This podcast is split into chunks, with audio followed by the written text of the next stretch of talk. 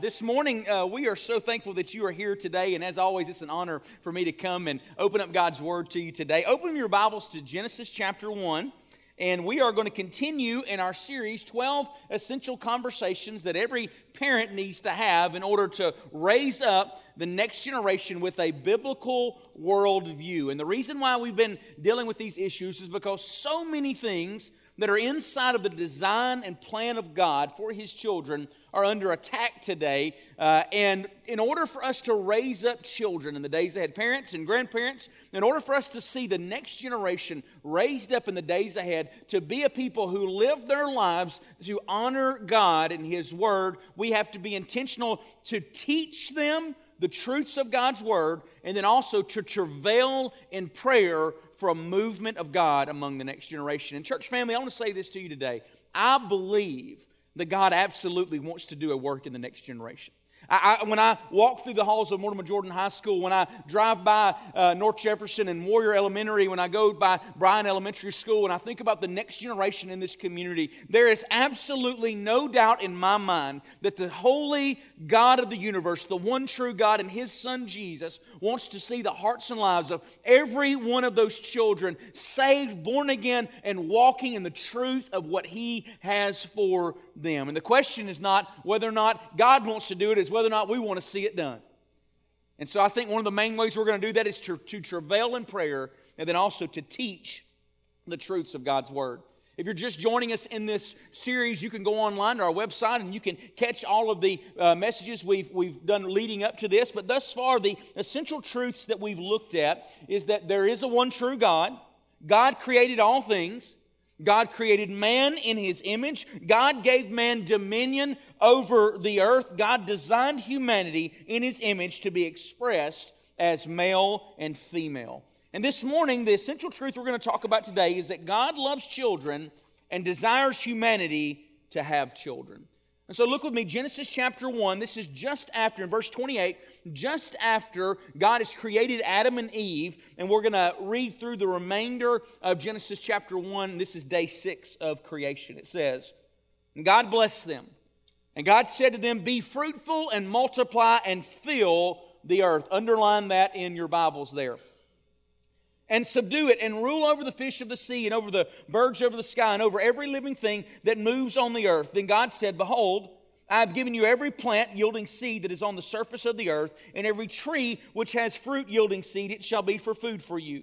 And every beast of the earth, and every bird of the sky, to everything that moves on the earth which has life, I have given every green plant for you as food. And it was so. God saw all that He had made, and behold, it was very good, and there was evening and there was morning, the sixth day." Our main truth this morning is that Christian parents must teach the next generation that God loves children and desires humanity to have children.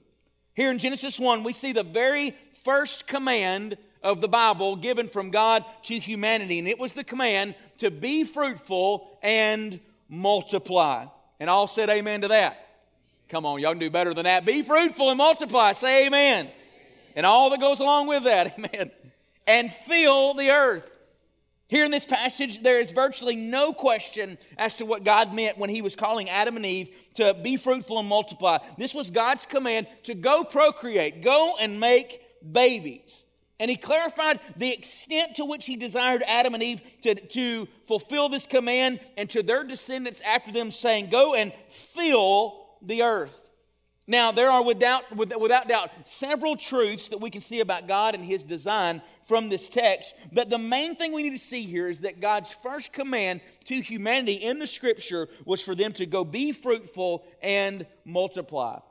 And then followed up by the qualifier that says, and fill the earth, which essentially God's permission to us to go have babies, and would ultimately with great assurance saying God loves children and His desire is for humanity to have children.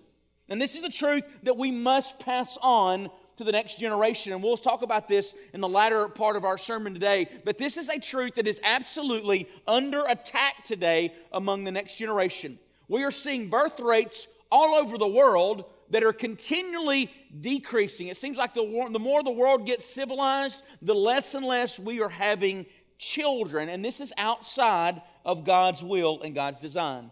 And so for us to be able to raise up children to honor God, it will be to raise up our children to go and have children and to celebrate having children. So like we've done every message in this series, for us to be able to have these type of conversations, we need to be able to answer three questions about God's love for children and His desire for humanity to have children. So first, question number one, where do we see the truth that God desires humanity to have and celebrate having children? Now, before we jump into this, I want to give a quick little disclaimer this morning. We're going to cover this in a few weeks, but it's worth mentioning that according to God's design, the best situation for which a child to be born is to a mother and father who are bound together in marriage. Now, we all know that this is not always the case. God calling Adam and Eve to go be fruitful and multiply meant that He gave to humanity the ability to procreate through sexual intimacy with instructions on when and how He desired this to take place, which is clearly seen inside the bounds of heterosexual monogamous marriage. But we all know that as sinful people, we don't always follow these commands. In these situations, when people do not follow God's commands and God's desire for sexual intimacy and a child is conceived, according to God, that child is still a blessing and a gift from God because it bears the image of God. And it came about through the processes of sexual intimacy that God created, even if the surrounding circumstances do not line up with God's plan. We see these types of situations all over the Scripture, by the way. We see Bathsheba gave birth to David's son out of an adulterous moment. We see Tamar gave birth to a child via her father-in-law through prostitution. And there are several other examples inside of biblical history where a child was conceived that was outside of what would be considered good and right in the eyes of God. However, in these situations, these children, no matter how broken the situation is, they are still precious in the sight of God, and they also should be in the sight of man. If you are here this morning and you've had a child out of wedlock, God still loves you. And God still loves your child, and your child is still a gift from God. He would not have you walk in shame or that child walk in shame. Absolutely, the act needs to be repented of, just like all sexual failures and acts need to be repented of, but it is not a perpetual sin. God loves you, and God loves that child. Can I get an amen to that this morning? Now, with that being said, let me give you three ways we see God's love for children and having children in the Scripture. First, the Scriptures clearly show that having children is a prescription for humanity. When we use the term prescription, we need to understand it means command or law. It is given by God to God's people that we should go and have children. And there's no clearer place than to see the very first command that God gives to humanity is the command to be fruitful and multiply. We see it here in Genesis 1:28. But Genesis 1 is not the only place we see that command. We also see it in Genesis chapter 9 that God said to Noah and his sons in Genesis 9:1, go be fruitful and multiply. And then in verse 7 of Genesis chapter 9, we see God saying it to Noah and his family again, be fruitful and multiply, populate the earth abundantly and multiply in it. Now the command to be fruitful and multiply is broken down into those two verbs there. Being fruitful, the idea of going and being fruitful, has always been in Scripture that which comes forth from you, that is good to you and to others. That's the idea of bearing fruit. And we see that that's always in Scripture been an example of a woman's womb giving birth. In Luke chapter 1 verse 42, when Elizabeth, Mary's cousin, sees Mary for the first time while she is with child with Jesus, Elizabeth says to her, "Blessed are you, Mary, among women, and blessed is the fruit of your womb." And the idea to multiply means to make numerous, to make many. Clearly, this means that humanity was called to go and fill the earth.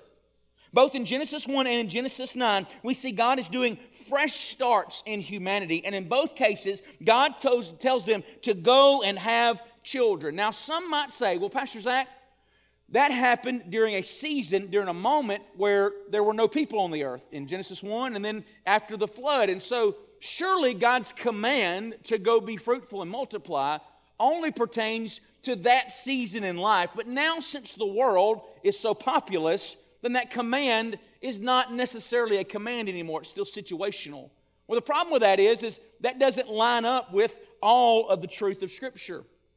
God has given us as human beings in our design the ability to procreate, the ability to have children.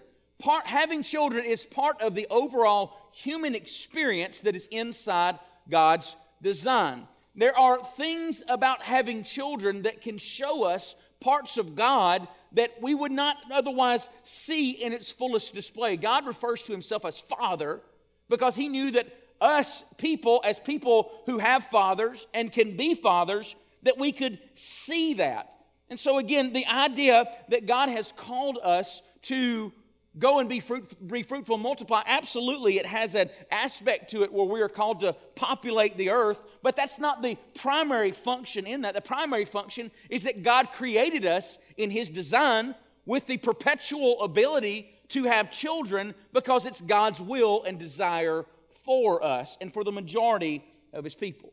Another example of why God's command to be fruitful and multiply is still part of God's desire for the majority of humanity. And let me say this for a moment. I'll explain in a moment why I say the majority of humanity and not the entirety, is because of God's design in marriage, sexuality, and procreation, that they're all linked. Now, bear with me. Hear me. Follow my process here. Enter into my mind this morning, church, here for a moment. We know that God created human beings with the ability to be fruitful and multiply.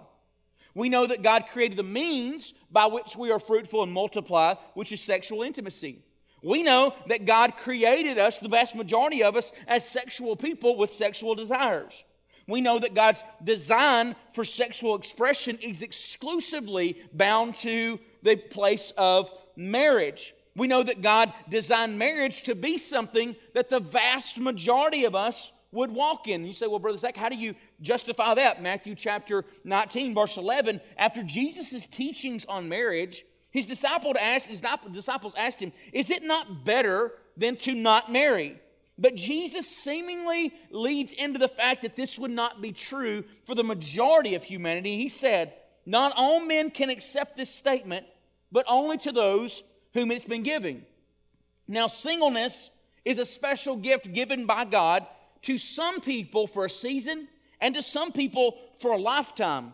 But the Scriptures affirm that this is not the majority of people. God desires the vast majority of us to be married. So again, God created us as sexual people with sexual desires inside to only be expressed inside the bounds of marriage. Marriage is something that the vast majority of us should walk in. We also know that the possibility of contraception has only been a possibility for the last century or so. Thus, God created us with the ability to procreate through the means of sex, which we desired to be expressed in the bounds of marriage, which most of us, God would have to be married. Hence, people should be having babies. Hence, babies is part of God's design. You're welcome for Health Class 101 this morning. Either in God's direct command that is still in effect, be fruitful and multiply, or in God's design, we see that it is still a command. God still wants us as his people to have babies. It is part of the regular life experience of human beings. It is part of our responsibility. So again, the first thing we see is it is a prescription for God's people. Secondly, the Scriptures clearly teach that us having children is a prize to humanity. Like all the things that are inside God's design, if God commands us to do something, it is something that will be for our good in his glory.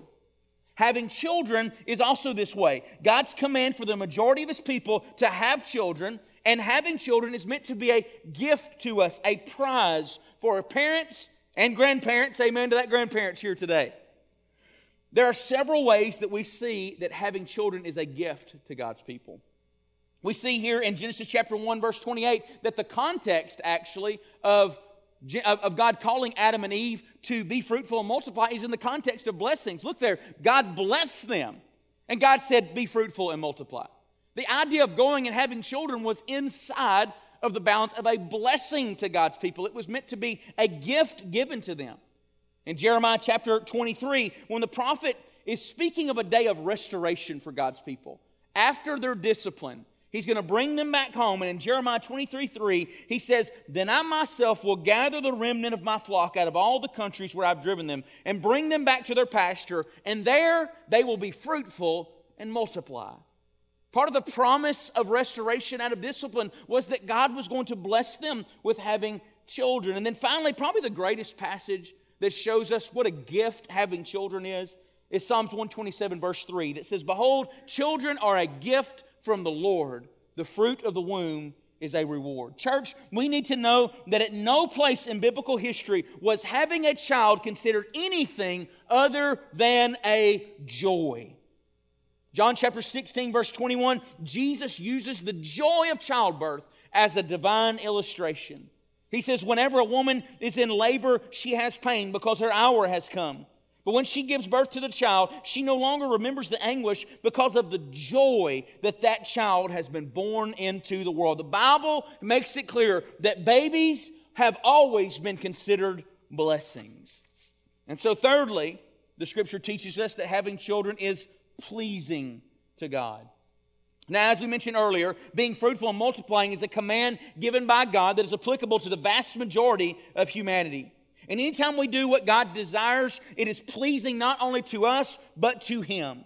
I believe that us having children is pleasing to God because humanity is God's greatest masterpiece, and God is involved in the sculpting and shaping of every human being on earth. Psalms 139 verses 13 and 14 speaks of God's work within the womb. It says, "For you have formed my inward parts.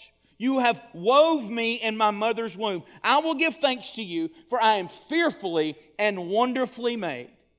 According to Scripture, every child that comes into this earth is a masterpiece of God that displays the image of God in a special and unique way. Children please the heart of God.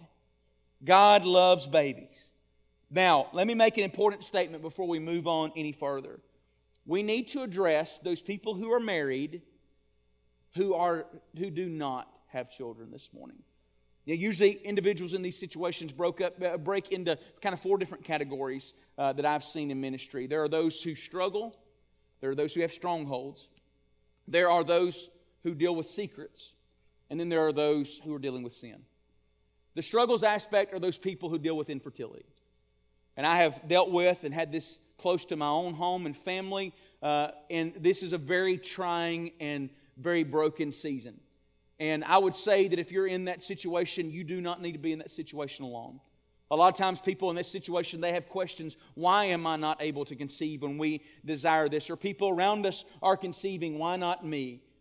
And I would say we don't always understand God's plan in these things. We do know that brokenness in the world is part of that. God intended us to be able to have children. It's part of our design. But brokenness and sin in the world, just like cancer, just like everything else that we deal with, sometimes affects that. But at the same time, God is sovereignly in control. And He can walk with you through that season. He can soothe your broken heart. And then God can even bring beautiful things out of that. God may lead you to some other God-honoring means of building your family, maybe through adoption and foster care and things like that. But if you're struggling here today, I also want you to know another thing. You are not having children today because you've sinned or done something wrong. That's poor theology. Nowhere in Scripture do we see the disciplining hand of God upon people that they don't know what it's for, okay? And so that's not the case. But if you're here this morning and you're in that season of struggle, we see you, we know you, we love you, we want to pray for you, we want to believe for you. My prayer this morning as I prepared for this message was to pray that even today that God would open wombs this morning. And so maybe that's you here today. And then there are those who have strongholds, those who could have children, but they've chosen not to have children. But they've chosen not to, maybe because they had terrible childhoods. Maybe they had terrible parenting, or they had lies spoken into them, or maybe they just have incredible financial debt or things, and there's so many other lies that they believe that would say to them they are disqualified from having children. They're dealing with strongholds in their life. Maybe they were divorced previously, and so now they feel like that they can or something. Let me say another thing to you this morning, that if you're in that place today, invite some pastoral help. Invite some Christian help around you to help you wade into that. God may be wanting to set you free. And then there may be some of those here today who are just dealing with some secrets. And when I say secrets, it's just personal. You don't have children here today. You're married and you don't. Nobody in the world knows why you don't, but only you do. And I would say that God sees right where you are. Don't walk that hard season alone. Don't walk in this situation alone. Invite people into that who can pray for you. But then lastly, I would say that we do need to address those married couples who do not have children because of sin or selfishness. I can't tell you how many marriages that I have counseled where people were having problems in their marriage because one of them wanted a child or wanted more children and the other in the equation that they said that they didn't want more children because they wanted to enjoy life more. And also, according to recent research, more and more young people are choosing not to have kids in favor of living a better, more financially free life. Let me say to you today, that if you are married and you can have children, then this is not your decision to make exclusively by yourself. You should humbly seek God and invite Him into this discussion. Yes, children are expensive. Yes, raising children is difficult. In the first service, my wife got the text, had to go to the nursery to discipline one of our children to come back into service. We understand this world. But for the vast majority of people, God still wants us to have children. And sometimes we may be saying no to something that we haven't consulted God on yet. And then lastly, let me say this. Church, these are just very few of the very sensitive, very personal nature of this situation. And I want to say this today. You do not have the right to invite yourself into these conversations with other people unless you have been invited. You don't have the right to look down on married people who do not have children. You do not have the right to speak about that unless you are invited into that conversation. Love and respect these people because honestly, only they and they alone know that, and that's between them and God. Can I get an amen there? But I would say to you that if you are in one of these positions today, and you do need some help, reach out to one of our pastors or Christian friends and let us know how we can help you. But with that being said, question number 2.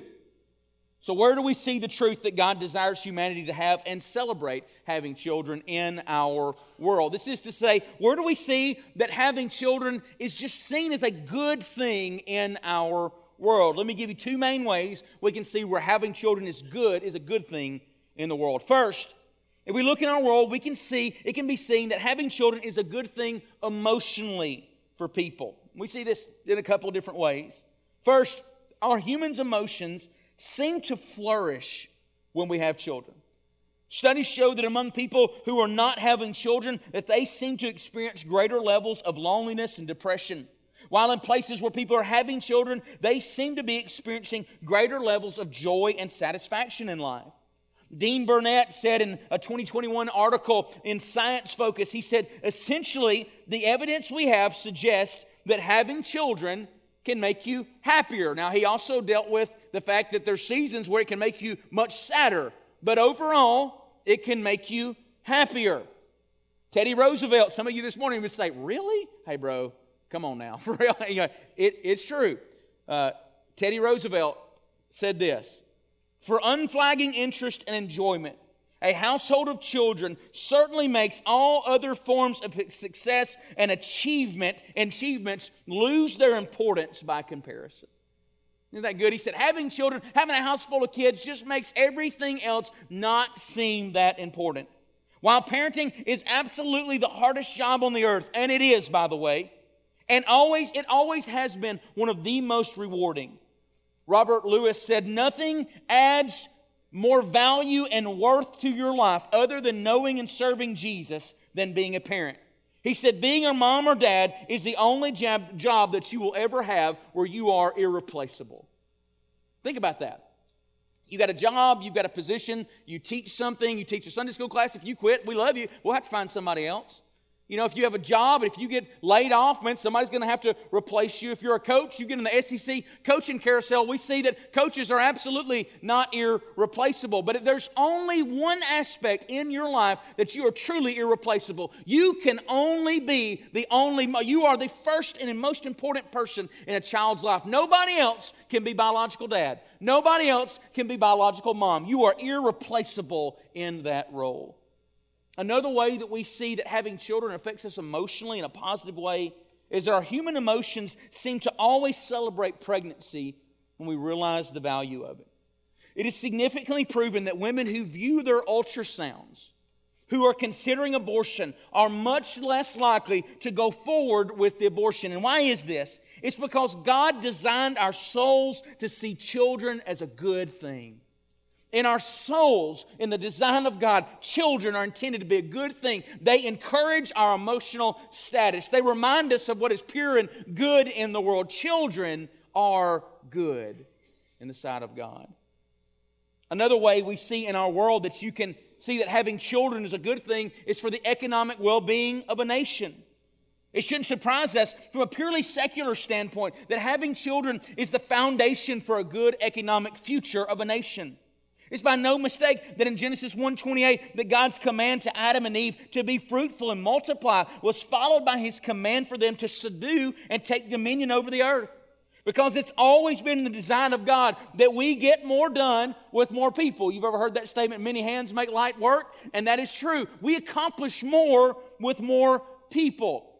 My stepdad, Randy Ball, I love him to death. And he grew up in Marshall County, grew up in the poultry business, whether it was chicken houses or doing eggs and just many different ways. And it was he was part of a very large family. He was one of the youngest in a very large family. And he laughs about the fact that every time that brothers and sisters were born is that the business grew. You know, the business expanded. There were more hands on deck to serve. And the truth is, that's true even for nations. In October of 2021, the Federal Reserve Bank in Dallas commented on the correlation between birth rates and the economy. And this is what it said. This is the Federal Reserve Bank. It says lower birth rates are associated with less growth and a more rapidly aging population, and hence slower economic expansion. Lower birth rates are always connected with slower economic expansion. We see this in the world today in countries like Japan and China, where there is a real fear today of fastly coming a day where there are more retired people than working people in these nations. This would ultimately cause an economic catastrophe when you've got a smaller amount of people trying to work to provide for a larger amount of people. This is such a real threat in the nation of China that for decades has had the one-child-only policy, a very grievous and deplorable policy in the eyes of God, that now China is trying to invite children to have 3 children per family. They're trying to encourage that. And why is that? Because anywhere in society where you see God's design overturned, it never comes without consequences. Anytime that a nation starts to see babies as a burden and not a blessing, the downfall of that nation is not far behind. And church family, the birth rates in America are drastically decreasing also.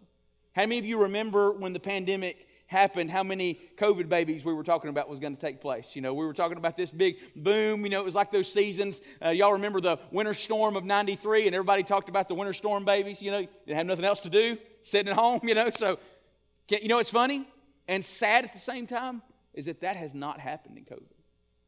The research shows that that has not happened. There's not been a big birth. There's not been a big boom of babies and children for multiple reasons. And one of those reasons is because that we have begun to downplay and see babies as a burden and not a blessing. Question number 3. And this is probably the most important for us this morning. Why do we need to teach the next generation that God desires humanity to have children and celebrate having children? Let me give you 3 reasons. First, we must teach our children that God desires humanity to have children because more people are choosing to abandon the idea of having children than ever before. The idea of parenting being more of a burden than a blessing can be seen in a CNBC article that was released just a few years ago. And this is what it says. It says that parents and non-parents have similar levels of life satisfaction, but parents experience both more daily joy and more daily stress than non-parents. The expert that they quoted in this opinion said this, "Life without children is much more stable." Now, this statement should grieve us this morning as Christians. Now, embedded in this research is the honest confession that parenting does bring struggles and stresses. Can I get an amen to that today? But those who are parents do also experience more daily joy than non-parents. Then the article then kind of subtly advocates for less children by saying having children, people who don't have children, their life just seems to be much more stable. This is an idea that is being promoted to the next generation that is encouraging them not to have children, and it is working. And the stats are showing us that. Today, Americans are having less children. Americans are waiting longer to have children, and Americans are abandoning having children altogether. Pew Research said that the number of people ages 18 to 49 years old who were not parents and said that they would not have children or were likely to not have children in the days ahead has drastically risen. In 2018, 37% of people in their childbearing years who were not children said that they never planned on becoming parents. This was 2018. You know what that is today in 2021? 44%. Almost half of Americans in childbearing years today are saying that they will not or are most likely not ever to have children. And again, this should grieve us. And this is taking place for a lot of reasons. Let me give you a few reasons why that's people are abandoning the idea of having children. First, young people are not having children for financial reasons. While the responsibility to get married and provide for your children is absolutely a God-honorable thing, the reality is that the next generation has far greater financial expectations than the previous generations that are built around materialism and not around responsibility. The next generation feels like they need at the beginning of their life everything that their parents have had at the middle or the end of their life. And because of that, they are waiting on having children or abandoning the idea of having children altogether. We don't see many young families anymore bringing children home to starter homes. They got to wait until they have a forever home before they bring their children home. The next generation is rapidly seeing God's command to be fruitful and multiply, and replacing it with be few and make money. And this should be grievous to us today. Also, more young people are not having children for fun reasons. The idea that children are more of a burden than a blessing is something that they are saying, of the thought process being advocated, that don't have children because it's going to keep you from doing the things that are truly fun and fulfilling in your life. Philadelphia writer Gina Tomine wrote about millennials' view of parenting, saying this: millennials like to be unencumbered, and their economic experiences have made them question what makes a successful and meaningful life. Maybe a full, rich life is one that's overflowing with creativity, with travel, with exploration, all stuff that kids make more difficult. The problem with this idea is for us as Christians is, first, we recognize that a meaningful life starts with a genuine relationship with Jesus, not travel, not creativity, not money. This is where satisfaction comes in Him and Him alone. And then that satisfaction is magnified and sustained through participation in the things that God says are good, such as becoming parents. It appears that many in the next generation are buying into the lie that satisfaction in life comes from sources that truly won't satisfy. And the sad thing is, and what I'm afraid for this next generation, is that they will look back years from now when the season of childbearing years is gone, and they will realize that they have bought into a lie. Also, more young people are not having children because of fornication outside of marriage. There's a biblical word we don't hear a whole lot anymore. It's clear from all stats that married people tend to have significantly higher birth rates than people who are not married. More married people have more babies than more non-married people. However, birth rates are falling in America because people are getting married less. According to Pew Research, in America today, 59% of adults age 18 to 44 have lived with an unmarried partner, while only 50% of those in the same age range have ever been married. Essentially, this means that significantly more people are deciding to live together than ever get married. This lets us know that not only is it more publicly acceptable for the next generation to see sex outside of marriage as a common or good practice, but it also shows us that in these situations, fewer people are allowing themselves to become pregnant. We are, parents, one of the best ways that we can help the next generation celebrate children and having children is to celebrate God's design for sexuality being that which is only acceptable inside the bounds of marriage. Church family, we have to hold the line on this. No sexual activity is permissible in the eyes of God outside of marriage. If we cave on that, then we might as well cave on everything else. And as the culture continues to see cohabitation as the natural means that leads to marriage, if marriage is ever even to be considered, I will say to you here this morning, again, if you're in that situation, God still loves you. He's not giving up on you, but you are living in a design, in a lifestyle that is outside of the will of God. And there's only two ways to get out of that situation and get right before God, which is to get married or get separated. And God may be calling some of you to do that today. I can't tell you how many weddings that I've done in my office. And there's not a thing in the world wrong with that today. If you're in this place this morning and you say, Pastor Zach, I want my life and my family to come under the authority of God, then you've got to give Him full reign in every aspect of your life. And finally, more young people are not having children because of false or wrong reasons. Recent studies have shown that at least 5% of people who are choosing not to have children are doing so as a means of saving the environment. Not only is this an unproven means to cure an unproven problem, it also elevates the earth as having priority over man, which is contradictory to God's design. While God's people, we absolutely should steward the earth well, people mean more than the planet. As Christians, we must teach our children that loving Jesus and doing the things that He designed is where joy comes from. And part of that means that we should celebrate them one day becoming parents, becoming husbands and wives, and becoming parents. We must now begin training our children and preparing them to one day raise children. It should be one of our greatest joys for our children in the days ahead. We should look at our sons and speak to our sons about the day that they become fathers. We should look at our daughters and speak to them about the day that they become mothers. And also, we need to set this as one of the greatest priorities of their life. Parents, in Western society, we celebrate often the things that God doesn't make that big of a deal over. We celebrate the fact that we want our kids to go to college. We want them to get educated, and we want them to succeed. We want them to make money. We want them to do all these things that the world says is really important. Can I say something to you this morning? None of those things even comes close to the importance of them being a mom or a dad. We should celebrate that above all things. I'll tell you another area that this could be important for us. If we really want to celebrate that, then we need to be very careful before God of discouraging our kids from getting married early and having children early. A lot of that comes from the fact that we'll say to our kids, hey, wait till you get out of college before you get married, or wait until you've got a career before you start having kids and those things. And we're putting standards on things that are not God's. We need to be careful about that.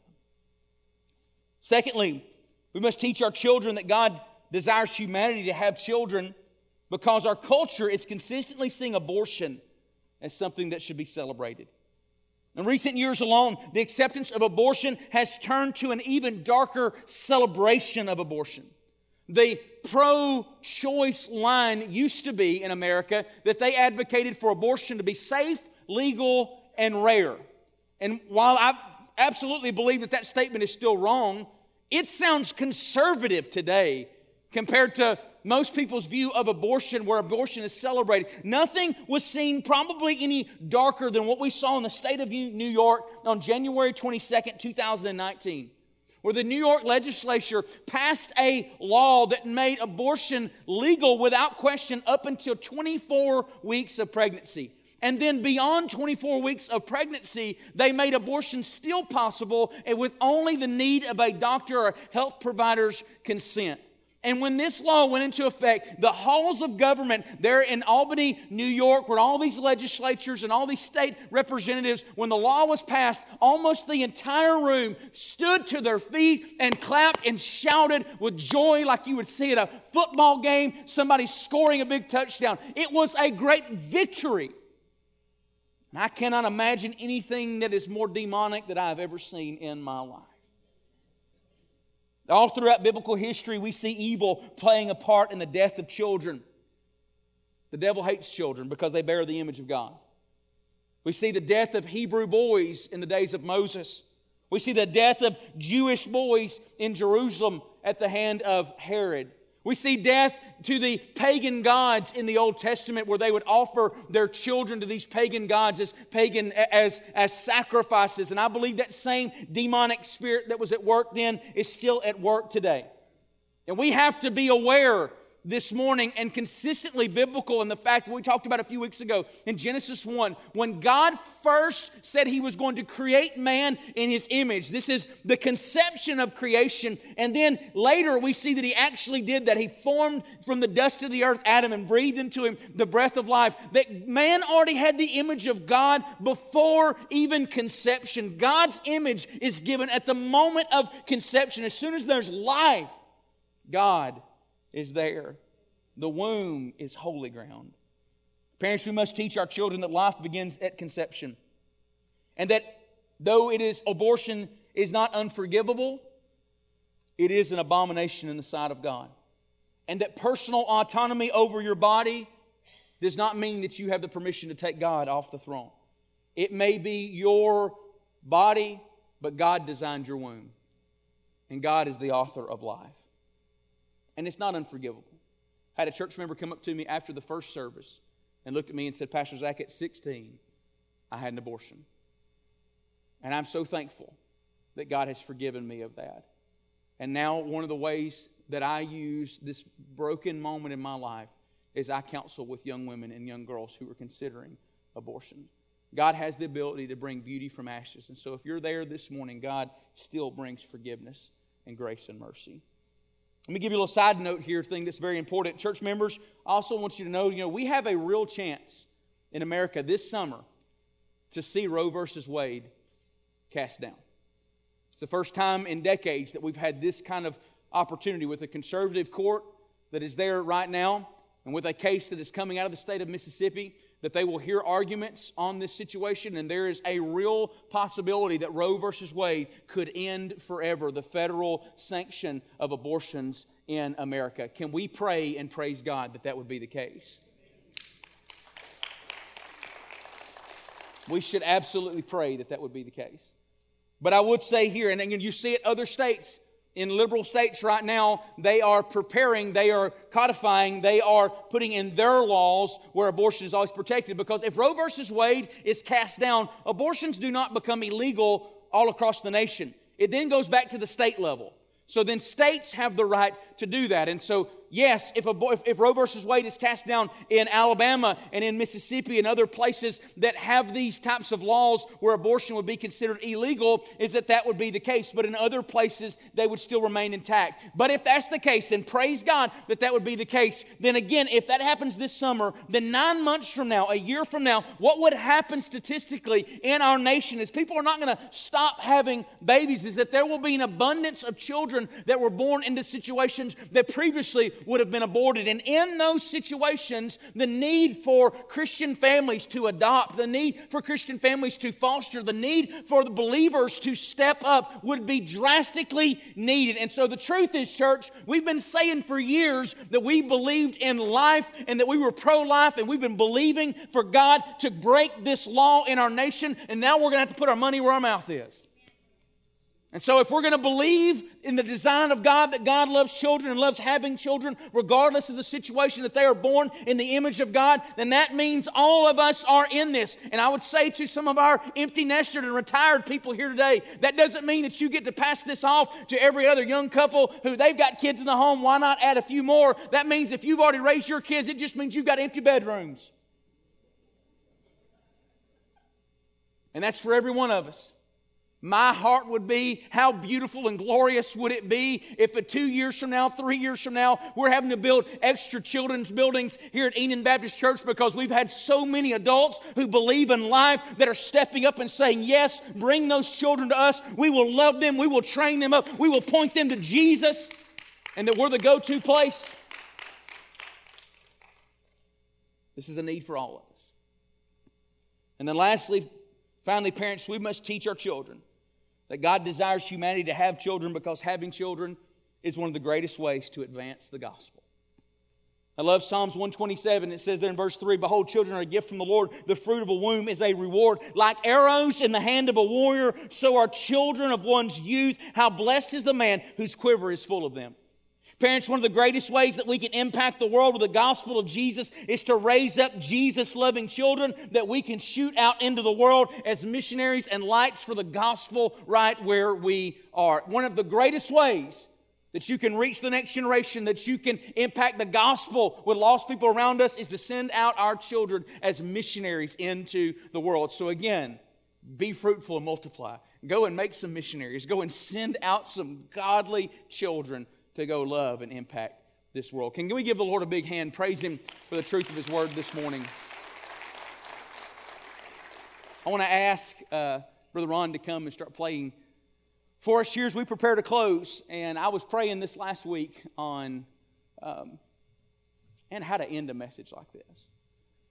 Again, first and foremost, I want to offer our pastors here today who would love to pray with people who are struggling. You would love to have more children, but you're struggling in that area. I'd also love to offer this morning to pray for those who maybe you missed this season of life. Maybe it appears like, and again, I've seen God do some incredible things, but it appears like you're beyond the childbearing years, and you've got missed opportunities, and you grieve that. Maybe you dealt with some sin or even some strongholds in that, or some struggles. Can I say with you here this morning, again, you can bring that to the Lord today. And maybe you can ask God, say, God, what does it look like for me and my family to be fruitful and multiply? It may be adoption. It may be foster care. It may be respite care. You can help some families in these areas. Maybe you can bring those things to the Lord right there where you are. So we want to minister to you here this morning. We believe the Lord wants to minister to you. But the last thing I want to end on today is God loves children. He loves having children. And every time a child is birthed into this world, brought into this world, is that a child comes and is bearing the image of God. You know what? God loves having children so much as He used it as an illustration to talk about people who are being born into His kingdom. Jesus said when people come into a relationship with Christ, He must be born again. So all of us, we've all had the first birth. But if you want to come into a relationship with Jesus, God wants to give you a second birth, and to make you a child of God. Scripture says this morning, as many as received Him, to those He gave the right to become children of God, to those who would believe upon His name. Maybe this morning this message didn't really pertain to your life, but this part does, that you need to be born again. You need Jesus to come into your heart and life, and right there where you are, He can. We got to celebrate baptism this morning. The picture of an old man is gone. That's what baptism is a picture of. And the new man has come. Maybe you need to experience that this morning. As we conclude with a time of prayer here, would you pray, if that's you today, and call out and say, Jesus, I want you to save me. I want to give my life to you. I want to be born again. I want a new start in you. And He'll save you right there where you are. Maybe you'd bow your head even right there where you are and pray this prayer with me to the Lord. Maybe you'd say, Dear Jesus, Dear Jesus, I don't know you, but I want to know you. I believe you died on the cross for my sin, and I ask you to save me. Come into my heart and life, Jesus. Is that you this morning? If you called out to Jesus to save you, then there's a couple of ways we would love to be able to follow up with you today. You can just come see me at the conclusion of the service. Come right here to the back. I've got a little box for you. It's called a New Believers Box. I'd love to put one of those in your hands. You can come forward here in a few moments. Let one of our pastors pray for you. You can be as discreet as just writing it on that card in the next few moments in front of you, that connect card. You can mark that I gave my life to Jesus.